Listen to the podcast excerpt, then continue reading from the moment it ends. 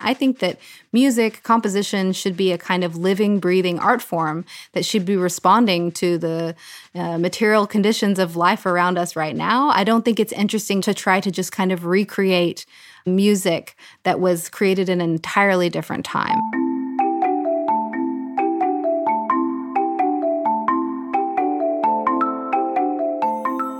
Welcome to Innovation Uncovered, a podcast from Invesco, QQQ, and T-Brand at the New York Times about the ideas and discoveries that are driving our culture forward, from how we play to what we consume to how we connect. This episode, we're looking at music. Technology has made its way into almost every part of our lives today, and music is no exception. But how far should it go? Could something like artificial intelligence ever make art?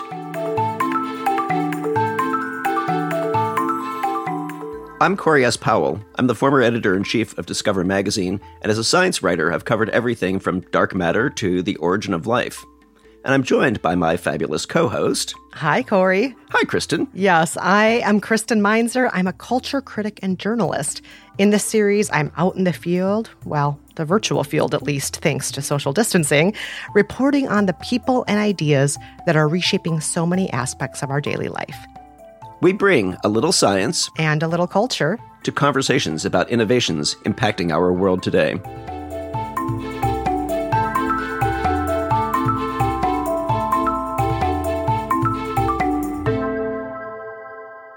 So, Kristen, this episode, we're talking about music and we're talking about technology, and they're not two different things. In many ways, music history really is a history of technology. It made recording music possible, for one thing. Without tech, there'd be no gramophones, no vinyl LPs, no cassettes, no CDs. I love my gramophone. Oh, who doesn't love a good gramophone? And it's also really revolutionized the way people are making music, too. Maybe you've been to concerts, prior to the pandemic, Corey, where instead of guitars, drums, and keys, there were just a few laptops on stage. Everything you heard was all happening thanks to a computer. You know, I came of age in the 1980s when... synthesizer music was everywhere. It was all that dance pop, all that synth pop. And music and technology and sort of progress all seemed just totally wound together, that these bands were making it the sound of the future. I know there are a lot of people who are put off by it, but I love the idea that music is still evolving, that technology is still changing the way people are creative. Exactly. And artists are now able to make music with digital synthesizers, MIDI keyboards, and specialized software. They're creating sounds that previous generations could not have even imagined. And in this episode, we'll be taking a look at two cutting-edge technologies that are pushing music and musicians even further.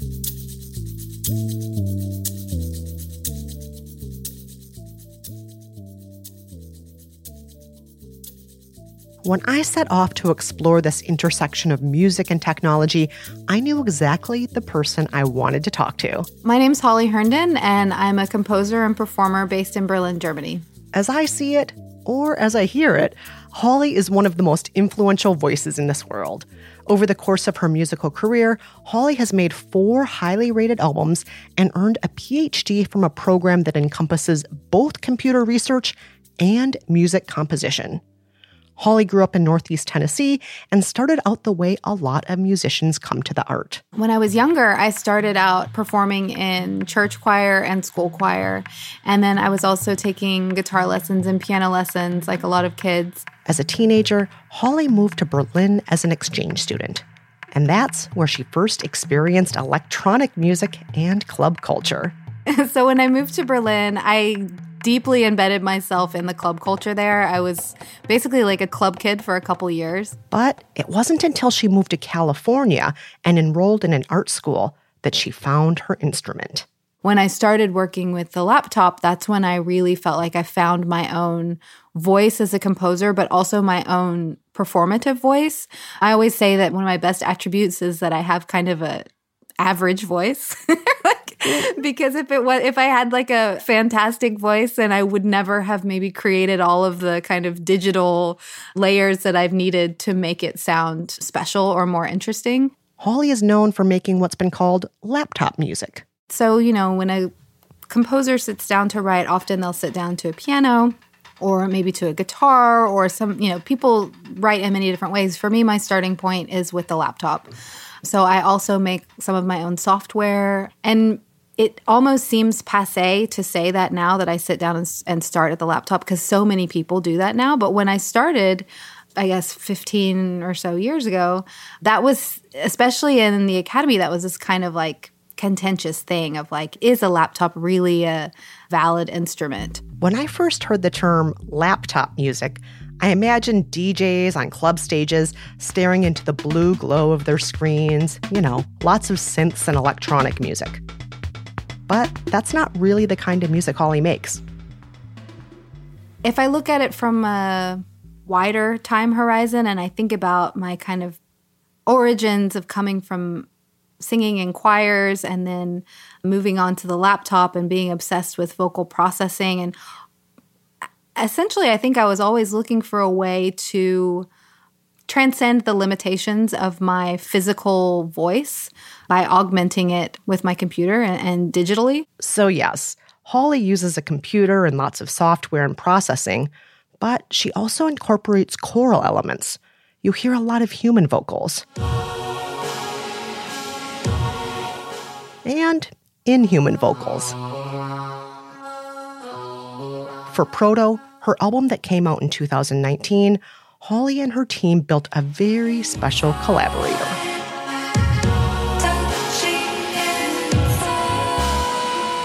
So who is Spawn? Spawn is what we call our AI baby, and it's basically a metaphor for all of the experiments that we did using machine learning and music. I love this child metaphor they chose for Spawn. And Spawn, quite simply, is an artificial intelligence that makes music with Holly. The child metaphor really holds up.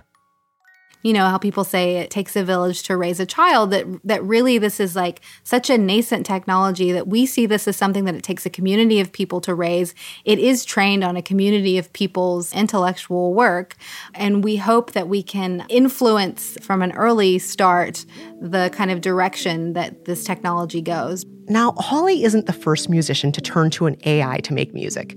In fact, all the way back in 1957, a mathematician and composer teamed up to produce the first piece written entirely by artificial intelligence.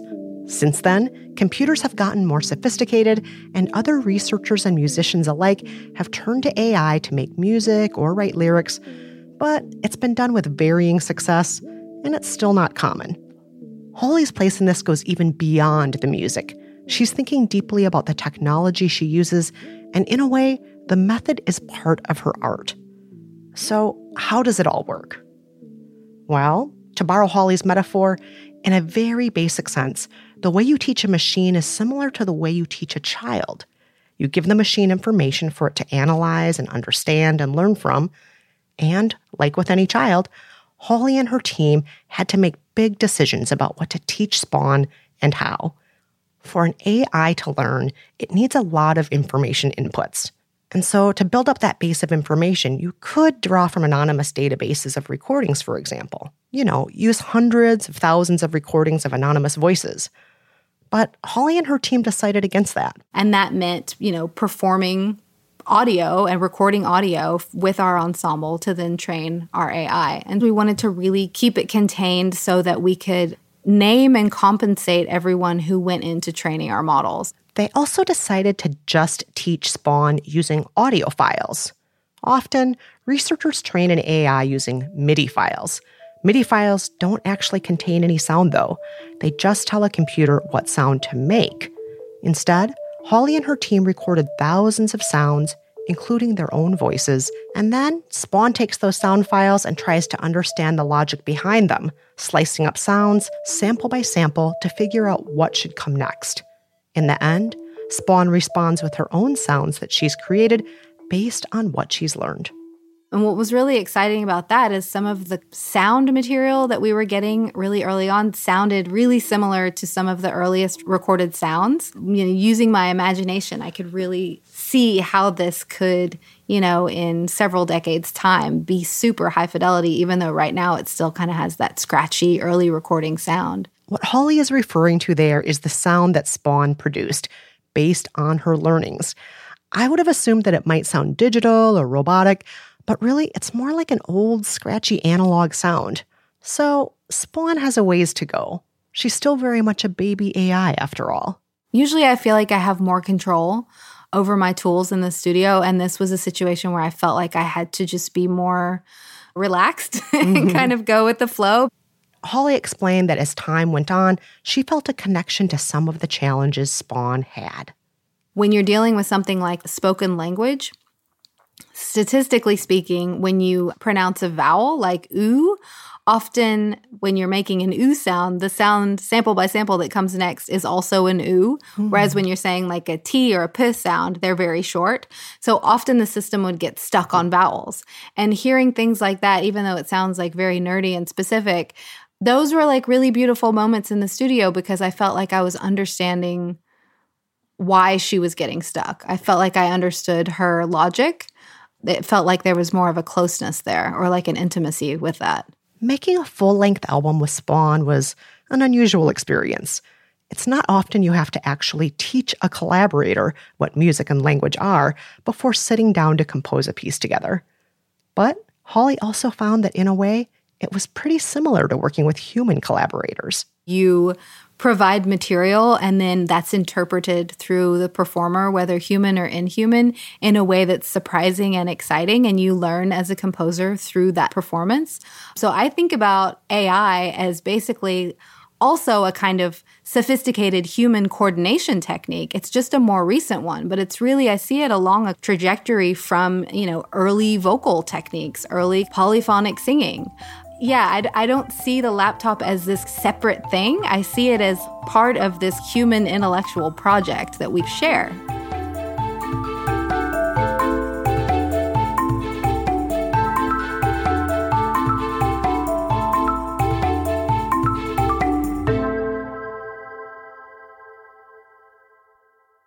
Kristen, I've been interested in music and technology for a long time. Some years ago, I covered a project at MIT's Media Lab where they were creating what they called hyper instruments.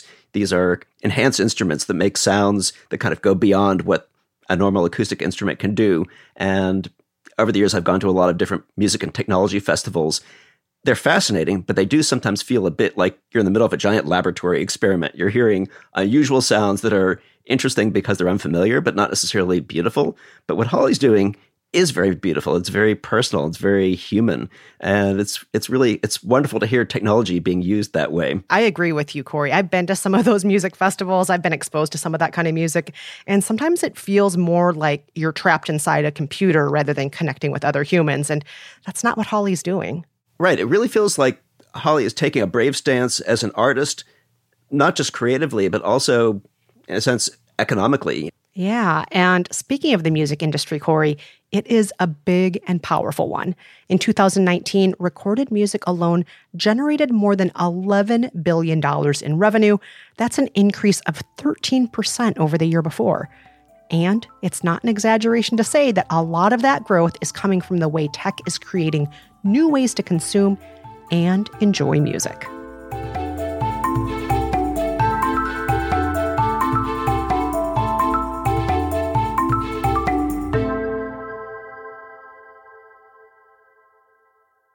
Invesco QQQ is an ETF built around a belief that everyone should be able to invest in the possibilities of innovation. By providing access to the NASDAQ 100, Invesco QQQ allows you to be part of the progress created for all of our futures. To learn more, talk to your advisor or visit Invesco.com/QQQ.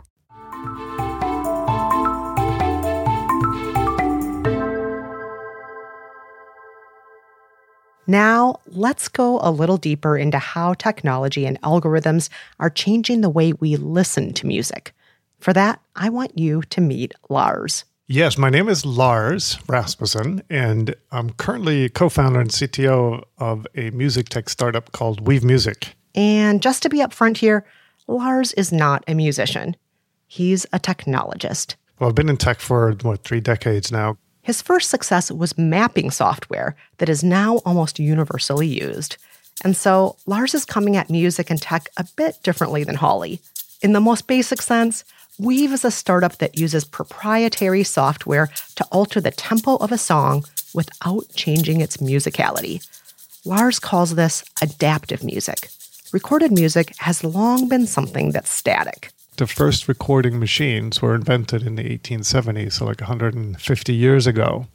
And then there's been this tremendous progress in the record industry. It went from vinyl to CDs, then it was all digital downloads, and now it's all streaming, of course. But the concept of a record didn't change much throughout all that. A record today, no matter how you get it, it's just this one static audio file. And all you can change when you listen to it is the volume. And that, we now believe, is really a restriction that comes from back when record players were mechanical devices. So what Lars is saying is that unless you have the skills and technology to remix it or edit it yourself, your only choice is to listen to music as it was recorded and turn the volume up or down. When you speed up a song, it starts sounding high-pitched and squeaky. Like this. When you slow it down, it gets low and bassy. Like this. That is, unless you're listening with Weave. What happens when you change the tempo of music, it stops sounding like music. And we didn't quite understand why at the time, since we're not from a music background, but we have some friends who are, and they explained, look, when an artist and their team makes a song, the arrangement, the instrumentation, the genre, the vibe of the song is very much tied to the tempo. And so Lars figured out a way to speed up and slow down music to match the mood or speed you need, without sounding like chipmunks or someone trying to disguise their voice. We're all familiar with this. If we hear an acoustic version, an acoustic cover of a song, that's typically slower than the original, that you might be a pop tune. But likewise, if you go to dance club and you hear a radio hit you're familiar with, you'll typically be listening to a dance remix that is faster. And then we thought, okay, so it'd be fun to build a thing, a new piece of software, where the listener can change the tempo of the song, and whatever tempo you picked, our software would remix it. To do that, he borrowed an idea from DJs who make remixes. DJs typically use something called stems. These are individual recordings of each instrument: the drums, the guitar, the piano, the vocals, the bass, the synthesizer, and so on. All of these recordings usually are mixed together to create the full song. But since they're recorded separately, they can be altered separately too. The listener can change the tempo of the song, and then the song changes its arrangement. It becomes a remix of itself on demand, so that no matter what tempo the listener wants, it still sounds like a delightful piece of music. Following, by the way, the instruction of our producer friend, our software doesn't figure out what it should sound like. The artist tells our software what it should sound like, and then our software makes that happen in real time. Right now, you can test this out for yourself with their app, Weave Run. The app registers how fast or slow you're running, or in my case, walking, using the accelerometers on your phone. They translate that pace into a BPM, or beats per minute. And the song you're listening to in the app will speed up or slow down accordingly. Go for a run, and the music adjusts to your pace. It's the soundtrack that top-notch professional artists have carefully done for the movies that now can happen automatically in real time in your life as you're out running. And for runners, it's an extra motivator to keep your pace and keep running. Or you can set your whole playlist to the pace and try to keep up. Oh, and I also noticed a pattern here. Remember how I mentioned Lars isn't a musician? Well, he also wasn't a runner before all of this. I was not a runner at all when I got started. And now, little by little, there's a lot of walking and running in the beginning. But now I run a mile every day at least. So I think I'm at... Wow. Today is going to be my 457th run in a row. Oh my gosh. Every day. Now, that is impressive. But beyond inspiring people to get out and run more, Lars is also hoping to not just alter music after it's been recorded, but also change the way musicians think about writing songs. The shift in mindset that we're trying to accomplish here is that the fact that a record today, every time you listen to it, it sounds exactly the same, that we think of that as an unnecessary restriction on the artist. That's not a feature to us. That's a bug. And we're trying to fix that bug. That the record should not sound the same every time you play it. It should sound different based on all of the aspects of the context that we listen to it in. And that's the way it should be. He sees this as an asset for musicians and music lovers alike. We're going to make adaptive record, and we're going to try and make it really like a whole new era in recorded music, which is a tall order. It's not going to happen overnight, but we think it's without a doubt the future of the recording industry, that the record itself becomes adaptive. And actually, we believe in that so strongly that we think even if we fail, which we're not going to do, but even if we do, someone else will figure this out. Personally, I find all of this fascinating. Holly is creating music with an AI baby she's training. Lars has built software that can seamlessly change the sound of a song without stripping it of its artistic integrity. And so, we'll rocket toward the future of music created by artificial intelligence that's no longer static, thanks to adaptive software. But is that a good thing? Kristen, all this technology in music, it's exciting and it's a little bit unsettling that so much is changing and that the role of the artist as a creative force is changing. I'm just wondering, how does it make you feel? You've been immersed in it. You've been hearing a lot of it. Do you feel good about where music is going? Well, I have to say, Corey, after talking with Lars and Holly, they make me feel a little optimistic about it compared to how I kind of went in being, I'll admit it, somewhat suspicious. Because, you know, I was afraid that the technology that was being enlisted would eventually take the heart out of the music. But if anything, they're just finding new ways to bring the heart forward, for us to connect better with the music and to build a bridge between technology and ourselves and other people. I was thinking, you know, one of the pieces of technology that I rely on the most in life, in my creativity, is one of the oldest pieces of technology around, which is eyeglasses. And people don't normally think of that as a technological enhancement, but how much of my creative process, sitting down and writing, I wouldn't really be much use doing those things without that basic piece of technology. In a sense, every art form is a form of technology, from drawing on a cave to making the first musical instruments. All these things were about pushing ourselves forward. So I also really wanted to pose the big question to the folks I was talking to. Is AI taking over music, and is that a good thing? And Holly has a similar perspective on this whole AI versus human debate.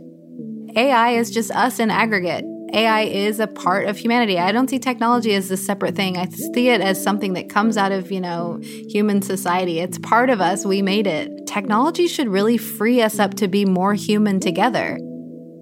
I thought that was such a beautiful idea, that technology is helping us be more human together, not taking away the humanity of music.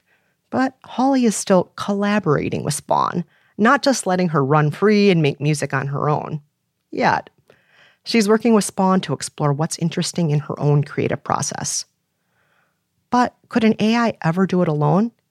To Holly, it depends on what kind of music you're talking about. Yeah, I think we could. Whether or not that's what we really want is another question. I mean, already pop music kind of functions in this writing by committee way anyways. You know, it's like a lot of us don't know where a lot of these songs come from. You know, they'll have like 60 different people writing credits on some of the biggest songs that we hear.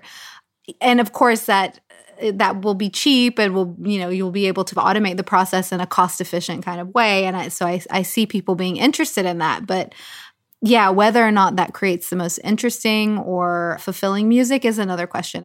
I posed the same question to Lars, and he had a more romantic vision of music as an art. He was skeptical it could ever really happen. He views what he's doing as more of a tool than a replacement for human interventions. What we've invented is a richer canvas for the artist to make richer artistic experiences for their fans. And we've invented a bunch of paintbrushes as well to help the artist make those richer artistic experiences. I also think, from maybe a philosophical point of view, I'm not sure it's a terribly good idea to have art made by computers and AI. That's just my personal opinion. I think we should use computers and AI to do the work for us, and so that we have more time to make art, but not the other way around.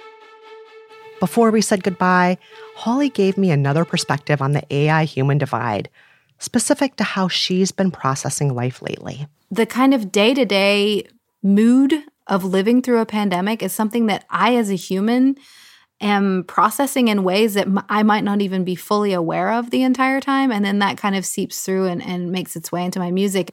Our daily lived experience does find its way into the kind of music that we make, whether that be the kind of tonal palette that we use or the lyrics that we're writing. Of course, our kind of lived experience finds its way in there. And I think that that's really beautiful. I think it also can happen in ways that are really unexpected and in ways that I don't fully understand yet.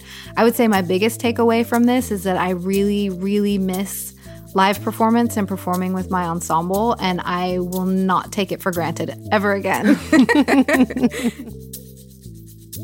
From a strictly business standpoint, Lars has also noticed a difference in his work due to COVID-19. Once lockdown started going into effect across the country, our daily run counts almost doubled just in the span of a week. Wow. And even we can see that on our own team, because outdoor running is one of the few remaining encouraged way to exercise. As the gyms have closed, as group exercising is just not safe right now with the virus out there.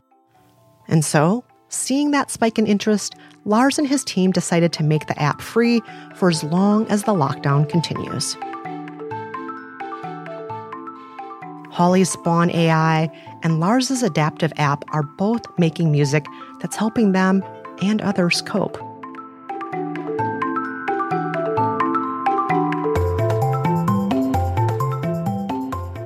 You're really making me think about how much music has meant to me during these past few weeks.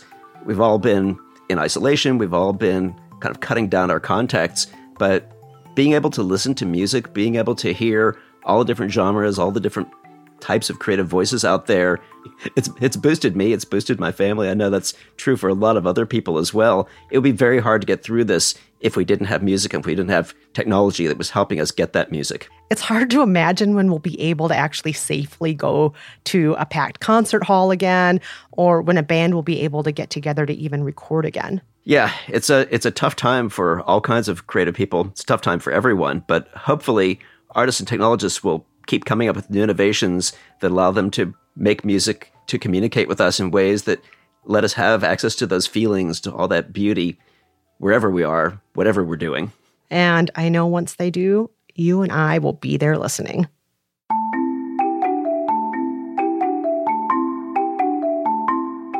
Innovation Uncovered is a podcast from Invesco QQQ in partnership with T-Brand at The New York Times. Don't forget to subscribe, rate, and review Innovation Uncovered wherever you get your podcasts.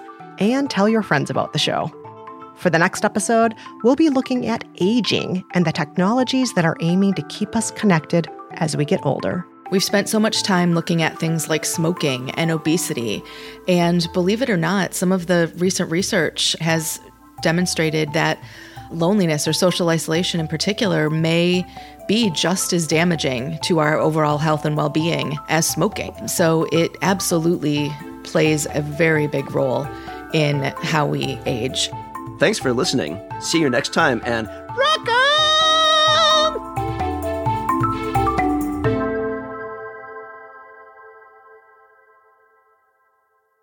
Innovation Uncovered is brought to you by Invesco QQQ. From tech innovators to lesser-known biotech and media companies, Invesco QQQ is more than just a tech fund. It's an ETF that allows you to access the NASDAQ 100, some of today's most innovative companies that are changing the world. To learn more about what this ETF can mean for your portfolio, visit Invesco.com/QQQ. The NASDAQ 100 Index comprises the 100 largest non-financial companies traded on the NASDAQ. You cannot invest directly in an index. Risks are involved with investing in ETFs, including possible loss of money. ETFs are subject to risks similar to those of stocks. Investments focused in the technology sector are subject to greater risk and are more greatly impacted by market volatility than more diversified investments. Before investing, consider the fund's investment objectives, risks, charges, and expenses. Visit Invesco.com for a prospectus containing this information. Read it carefully before investing. Invesco Distributors, Incorporated.